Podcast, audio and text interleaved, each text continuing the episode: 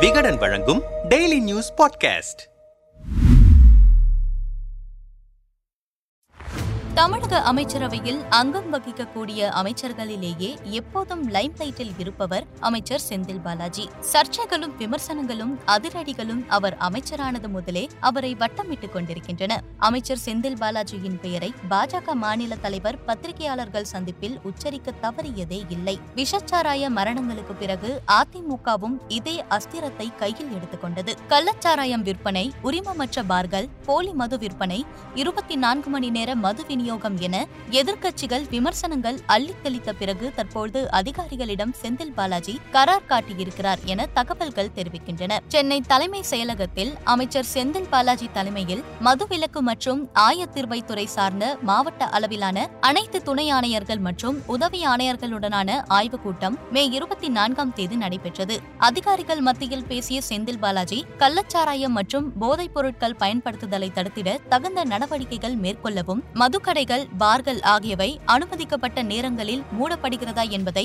அதிகாரிகள் உறுதி செய்திட வேண்டும் என்பதை அழுத்தமாக தெரிவித்திருக்கிறார் அமைச்சர். நம்மிடம் பேசிய மூத்த பத்திரிகையாளர்கள் சிலர் கள்ளச்சாராய விவகாரமும் கூடுதல் நேர கடை திறப்பும் அதிகார வர்க்கத்திற்கு தெரியாமல் நடக்கிறது என்ற கூற்றை ஒருபோதும் ஏற்க முடியாது. விஷச்சாராய விவகாரம் மாபெரும் அதிர்வலைகளை ஏற்படுத்தியதால் கூடுதல் நேர மதுக்கடை திறப்பு விவகாரத்தையும் எதிர்க்கட்சிகள் பிடித்துக் கொண்டனர். ஏற்கனவே கடை திறப்பு நேரத்திற்கு முன்பு மது வாங்கி குடித்த இருவர் பலியாகி இருக்கின்றனர். விவகாரம் ஆளுநர் மாளிகை வரை புகாராக சென்றிருக்கிறது. இந்த வேளையில் கூடுதல் விமர்சனங்களுக்கு இடமளித்து விட வேண்டாம் என்பதற்காக கூட அதிகாரிகளுக்கு உத்தரவுகள் பறந்திருக்கலாம் என்கிறார்கள். மதுக்கடைகளை அனுமதிக்கப்பட்ட நேரத்தில் மூடுவதை கண்காணியுங்கள் என்கிறார் அமைச்சர் செந்தில் பாலாஜி. மதுக்கடைகளை இருபத்தி நான்கு மணி நேரம் திறக்க சொல்வதும் பாட்டிலுக்கு கூடுதல் தொகை வசூலிக்க சொல்வதும் அமைச்சர் தரப்பினர் என்பதற்கு பல ஆதாரங்கள் பொதுவெளியில் கிடைக்கின்றன என்கிறார் அதிமுக செய்தி தொடர்பாளர் சசிரேகா. தமிழகத்தை பொறுத்தவரை பகல் பன்னிரண்டு மணி முதல் இரவு பத்து மணி வரை டாஸ்மாக் கம்பெனி மது விற்றால் இரவு பத்து மணி முதல் பகல் பன்னிரண்டு வரை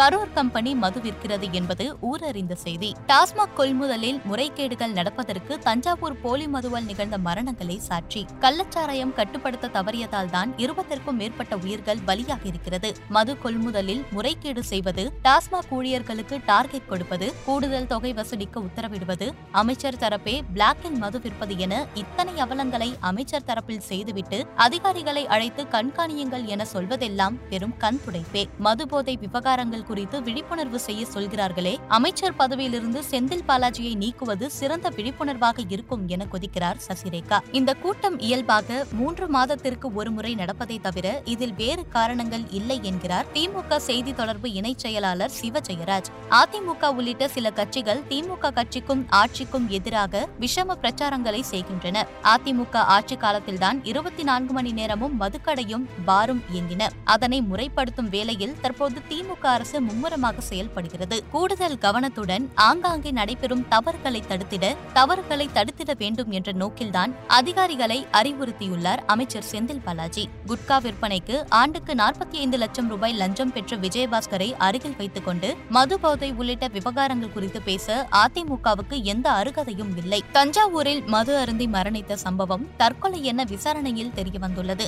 போதைக்கு எதிரான விழிப்புணர்வு என்பது மதுவிலக்கு ஆயத்தீர்வை துறையின் ஒரு அம்சம். இனி இதுபோன்ற கள்ளச்சாராய மரணங்கள் நிகழ்ந்துவிடக் கூடாது என்பதில் திமுக அரசு மிக உறுதியாக இருக்கிறது என்கிறார் சிவஜெயராஜ்